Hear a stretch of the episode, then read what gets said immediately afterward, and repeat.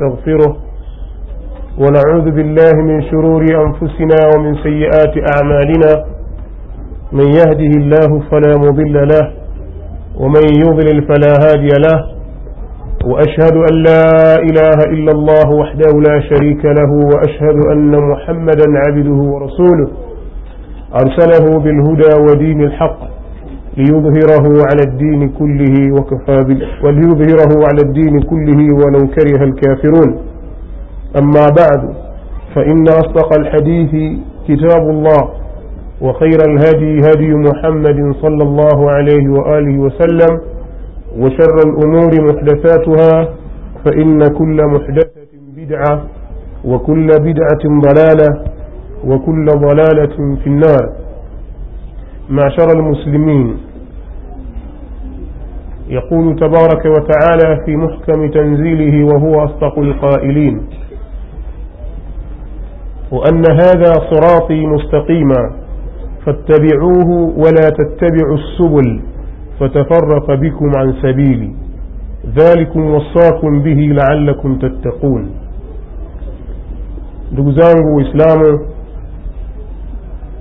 ambao mmekusanyika leo katika msikiti lengo na madhumuni ni kuzungumza nanyi masala ambayo yanataalak na dini yetu. Na mwenyezi mungu subhanahu wa taala kwa ridhaa zake na idhni yake ametuwafikisha sisi kwa leo tuzungumze mada ambayo itahusiana na pote hili potevu la kishia kuna sababu nyingi tu ambazo zimepelekea kuzungumzia maudhui hii.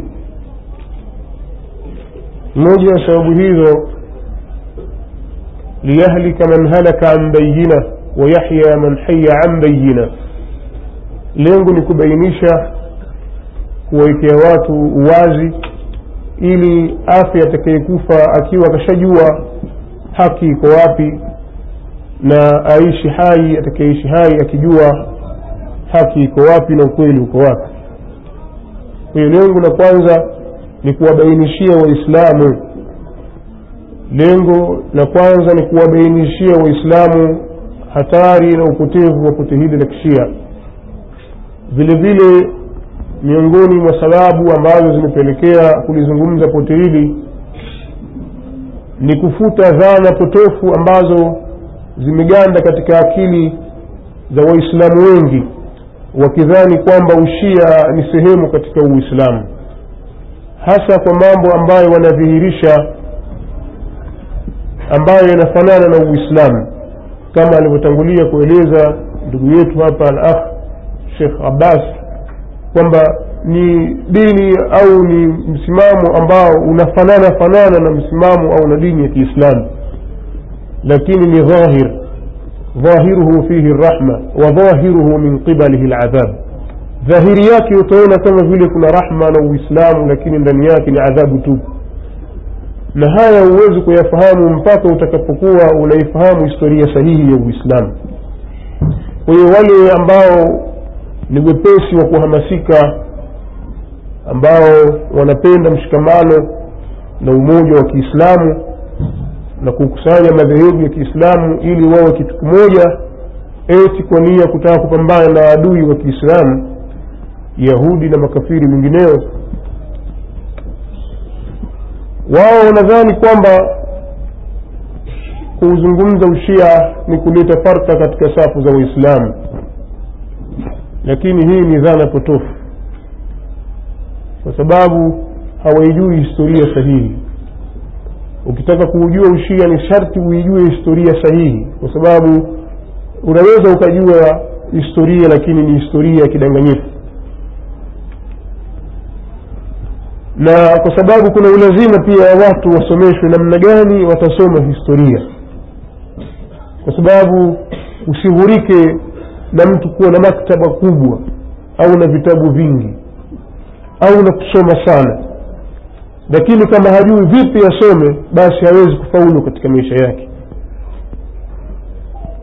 Kuna misingi maalum ya kufahamu vipi utasoma hadithi vipi utaisoma qurani vipi utasoma taarikhi ya kiislamu vipi utasoma fikhi ya kiislamu na vile vile mpaka katika kusoma vitabu vya wanawachuoni vipi utamsoma mathalan mwanawachuoni kama shekhu lislam bni taimia kama hujakaa chini ukasomeshwa vipi utamsoma ibni taimia huwezi kumwelewa.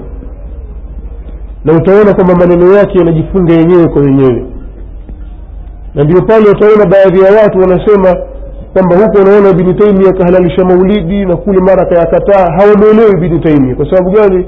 Watu hawajasoma vipi watamsoma shekhu lislam bni taimia kwa hiyo hata hii tarikhi ya kiislamu ilikuwa kuna haja kubwa kusomeshwa watu wajue namna gani au vipi wataisoma historia ya kiislamu tarehe ya kiislamu. Si masala ya kukurupuka na kufungua miduta ya vitabu tarikhi tabari tarikhi lumami walmuluk albidayatu walnihaya ukafungua alkamili ya alathir au muruju dhahabi eh, au na vitabu vingine vya kihistoria vilivyo batili na vilivyokuwa vya haki. Na ukabeba tu riwaya za kweli na riwaya za urongo kwa hiyo ni lazima uijue historia sahihi ya kiislamu kisha ndio utaujua ni nini ushia. Kwa hiyo leo insha allah tutazungumza sisi kwa sababu hizi kuu mbili nilizozitaja. Sababu ya kwanza ni kuwabainishia uislamu na sababu ya pili ni kuondosha dhana za kwamba ushia una nafasi katika uislamu. Itanifanya mimi niuzungumze ushia lakini kwa kupitia historia sahihi fupi ya uislamu alafu vile vile sisi tunaodai sisi wana mapinduzi na wanahamasa yaani kuna watu wana hamasa na wana mapinduzi ambao wao wanataka kuwachukua watu kiawatif kwa kihamasa na hisia zao kwa kuleta mshikamano feki. Nataka kuwafahamisha msimamo wa mashia na wanawachuoni wao juu ya mshikamano ambao sisi tunaudai sisi pamoja na wao kwa hiyo nitazungumza masala muhimu tu kwa nukta fupi lakini masala haya yakitanguliwa na historia fupi ya uislamu. Na yote hii ni kusafisha njia ya, kujenga mada huko mbeleni pengine mtapata maswali mengi ya kuuliza kwanza kabisa lazima tufahamu bwana mtume muhammad salllahu alehi wasallam alipoletwa na mwenyezi mungu subhanahu wa taala aliletwa katika kipindi ambacho ilikuwa kuna giza la ujinga. Na mwenyezi mungu subhanahu wa taala alimleta liyukhrija nnasa min aldhulumati ila nnur ili wapate kuwatoa watu katika giza kwenye viza ili awaingize katika nuru ya uongofu. Mwenyezi mungu subhanahu wa taala anatuambia katika qurani ya ahli lkitabi قد جاءكم رسولنا يبين لكم كثيرا مما كنتم تخفون من الكتاب ويعفو عن كثير. قد جاءكم من الله نور وكتاب مبين.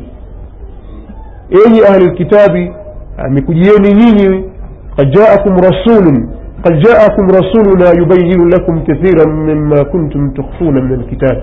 amekujieni nyinyi mtume wetu ambaye anabainisha mengi ambayo nyinyi ilikuwa mkiyaficha katika kitabu wayafu an kathir na mtume huu atakuwa amekuja kuondosha yale mazito kwa kufanya msamaha katika mambo mengi. Kad jaakum min allahi nurun wa kitabun mubin. Kimekujilieni imekujilieni kutoka kwa mwenyezi mungu nuru na kitabu chenye kubainisha. Lakini lengo ni kwamba apate kuwaongozeni katika njia iliyonyooka na apate kuwatoeni katika giza la ujinga wapelekeni katika nuru.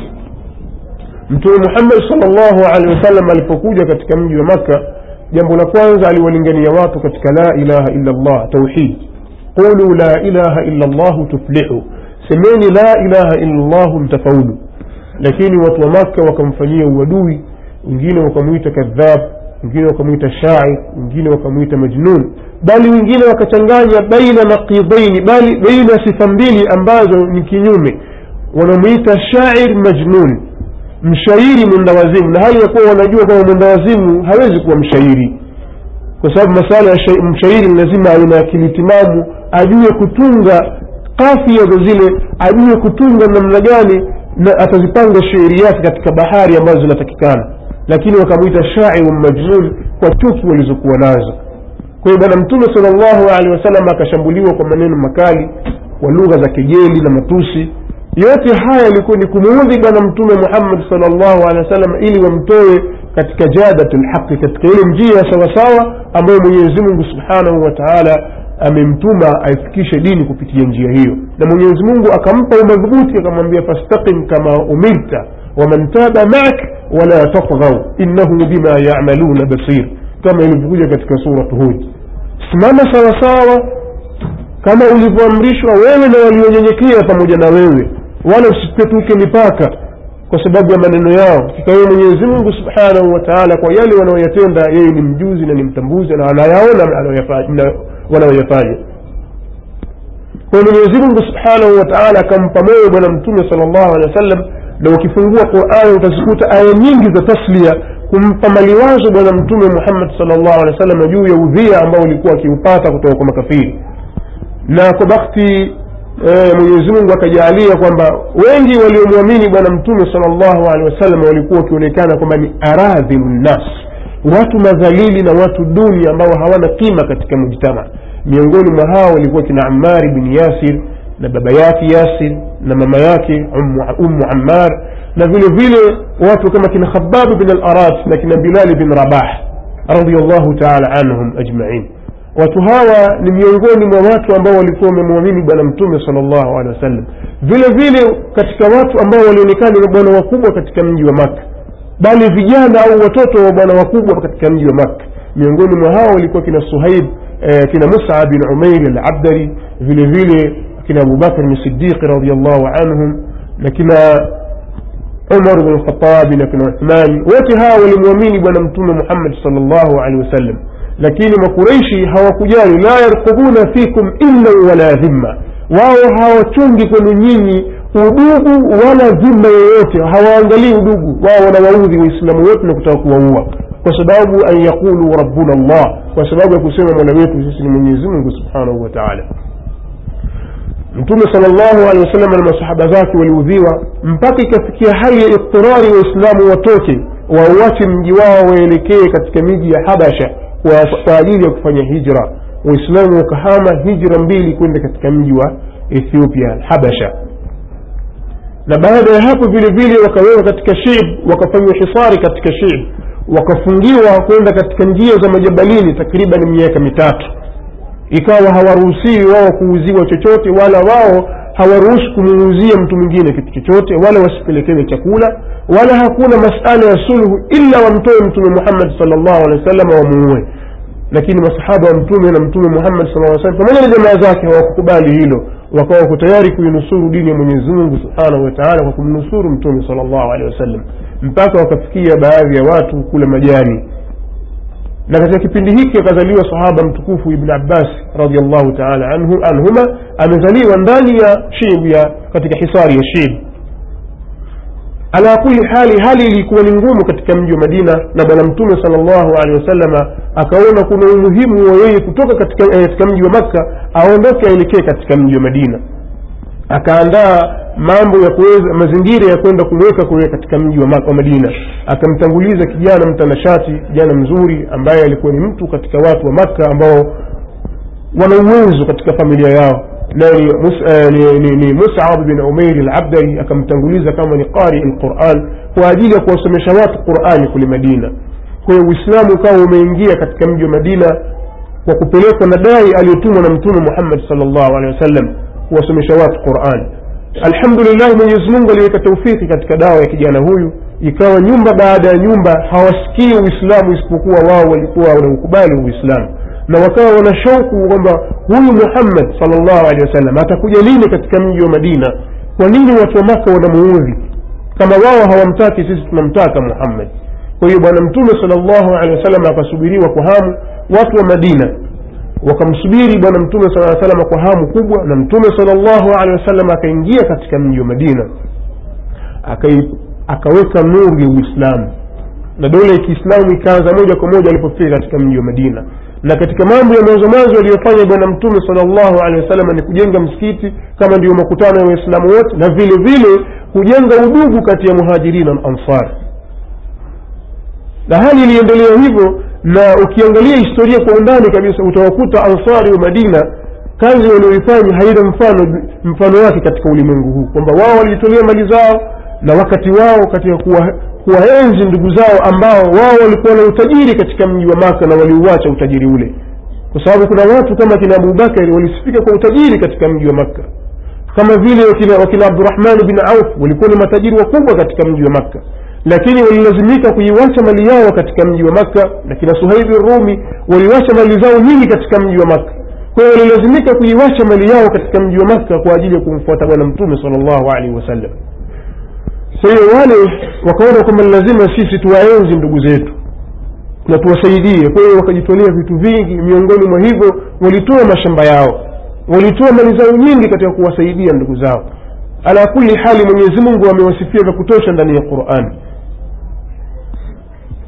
jambo la kuona mtume sal llahu alehi wasallam kutoka maka kwenda madina washirikina wa maka hawakulifurahia kwa sababu lengo lao wao ilikuwa hasa wamuue bwana mtume sal llahu alehi wasallam au wamtoe bwana mtume katika sifa ambayo walikuwa wanaitaka wao wenyewe waidh yamkuru bika alladhina kafaru liyaktuluka au yukhrijuka waidh yamkuru bika alladhina kafaru liyuthbituka au yaktuluka au yukhrijuka wayamkuruna wayamkuru llahu wallahu khairu lmakirin kama ilivyokuja katika suratu lanfal kumbuka walipofanya hila wale ambao wamekufuru kukufanyia hila wewe ili wapate kukuua wapate kukufunga au wapate kukuua au wakutoe katika mji wa madina mji wa makka. Wanamfanyia hila mwenyezi mungu subhanahu wataala mwenyezi mungu ni bingwa wa kufanya hila. Mwenyezi mungu ni bora wenye kufanya hila. Yaani mtu anapofanya hila basi mwenyezi mungu anajua kulipiza zile hila na majibu ya ila zile kwa hiyo mwenyezi mungu subhanahu wataala anatueleza katika qurani kwamba hawa walikuwa wanataka sampuli fulani ya kumtoa bwana mtume sala llahu alehi wa sallam na hawakuridhika njia aliyotokea bwana mtume sala aa salam anakwenda katika mji wa madina na mpaka kupata nusra. Watu washirikina wa maka wakaandaa wakawa wanaendeleza uadui wao. Mtume sala llahu alehi wasallam alipohisi uadui ule akaona ni kwa sababu ya kibri cha mali zao na biashara zao wanazozifanya. Liilafi quraish ilafihim rihlata lshitai wassaif kwa sababu hili misafara yao misafara ya kaskazi na kusi. Wanakwenda katika sehemu za sham na sehemu za yaman. Kwa misafara ile huwapatia ruzuku nyingi. Kiasi ambacho wanakuwa na kibri bwana mtume muhammadi sal llahu alehi wa sallam katika kuikata kibri ile aliona kwamba ni lazima misafara inayopita madina kuelekea shamu izuiwe. Na msafara wa kwanza ulikuwa ni msafara wa abu sufiani kabla hajasilimu waislamu wakaufukuzia msafara ule abu sufiani alipohisi jambo lile akatuma ujumbe makka kwamba yeye anafukuzwa na waislamu ataka kutekwa na msafara wake. Wakina abu jahali walipopata taarifa ile wakajifungasha kutoka wapi? Kutoka katika mji wa makka kuja katika kuutetea msafara ule. Lakini mwenyezi mungu akujaalia msafara ule ukatoroka wakaingia katika upande wa jambo baharini wakaelekea zao katika mji wa makka. Taarifa ikawafikia kina abu jahli wakiwa njiani wanakuja wakiambiwa bwana msafara wenu umeokoka haukukamatwa rudini. Abu jahli kwa kibri chake alitoka asharan wa bataran wa riaa nnas kwa kibri alitoka kwa ajili ya kuja ku, kuja kupambana na bwana mtume muhammad salllah alih alehi akasema sisi haturudi muda wa kuwa tumeshafunga bendera ya vita haturudi nyuma. Twendeni tukapigane na muhammad atufanyie sisi ujeuri wakaja mpaka katika visima vya badri ikapiganwa vita ya kwanza ambayo ni furqan baina alhaqi walbatil. Wakakutana na usudu mbasila simba ambayo ni shujaa ambao ni masahaba wa bwana mtume sal llahu alehi wasalama mia tatu kumi na nne au bidat ashara. Kuanzia mia tatu kumi na tatu mpaka kumi na nne mpaka kumi na tisa masahaba walikuwa katika idadi hiyo. Mia tatu na kumi na nne mpaka kumi na tisa. Walihudhuria katika vita vile na wao wako dhifu wako dabal wako, eh, wako mara tatu ya uislamu.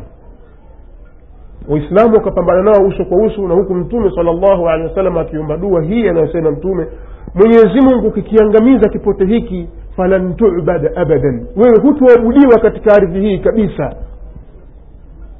Hawa kina nani? Ni masahaba bwana mtume si kipote cha malaika si isaba kikundi cha malaika ni kikundi cha masahaba wa mtume sala llahu alehi wasallam. Kwa hiyo hii ni pointi itieni katika kapu la kumbukumbu zenu mtume sala llahu alehi wasallam awaambia amwambie mwenyezi mungu subhanahu wa taala akitadarra amwambia mwenyezi mungu kikiangamizwa kikundi hiki na hawa washirikina basi wewe hutoabudiwa abadan. Kwa hiyo hiyo ni kumbukumbu itie katika kapu lako la kumbukumbu kipengele hiki afu tutakuja kuzungumza baadaye. Bwana mtume sala llahu alehi wasalama alipopambana na washirikina hawa wakashindwa washirikina wale na akauawa abu jahli na vingineo katika watu waliokuwa na kibri kina umaya bin khalaf na vingineo qatalahum llah baada ya kushindwa mashirikina waislamu walirudi katika mji wao wa madina huku wakiwa wamechukua mateka wasiopungua sabini. Wakachukua mateka wa badhiri wasiopungua sabini. Washirikina wakaburutwa na maguo yao wakatiwa katika kalib badri wakatiwa katika visima bwana mtume sala llahu alehi wasallam akawa yuko madina lakini sasa hali ya madina hairidhishi kwa upande wa nje. Wanajua wakati wowote washirikina watakuja kwa ajili ya kulipiza thari ya ndugu zao kisasi cha ndugu zao waliouawa katika vita vya badri. Na kweli haikupita miaka zaidi ya mitatu. Mwaka wa pili hijiria ilikuwa ni vita vya badri.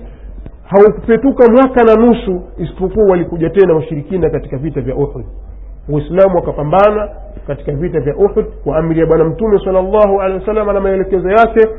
Lakini pale walipoasi kwa sababu ushindi ulikuwa tayari unaanza kupatikana walipoasi amri ya mtume muhammad sal llahu alehi wasalama jambo hili mwenyezi mungu amelizungumza katika qurani kwa aya arobaini ndani ya suratu, ala suratu, suratu ali imran.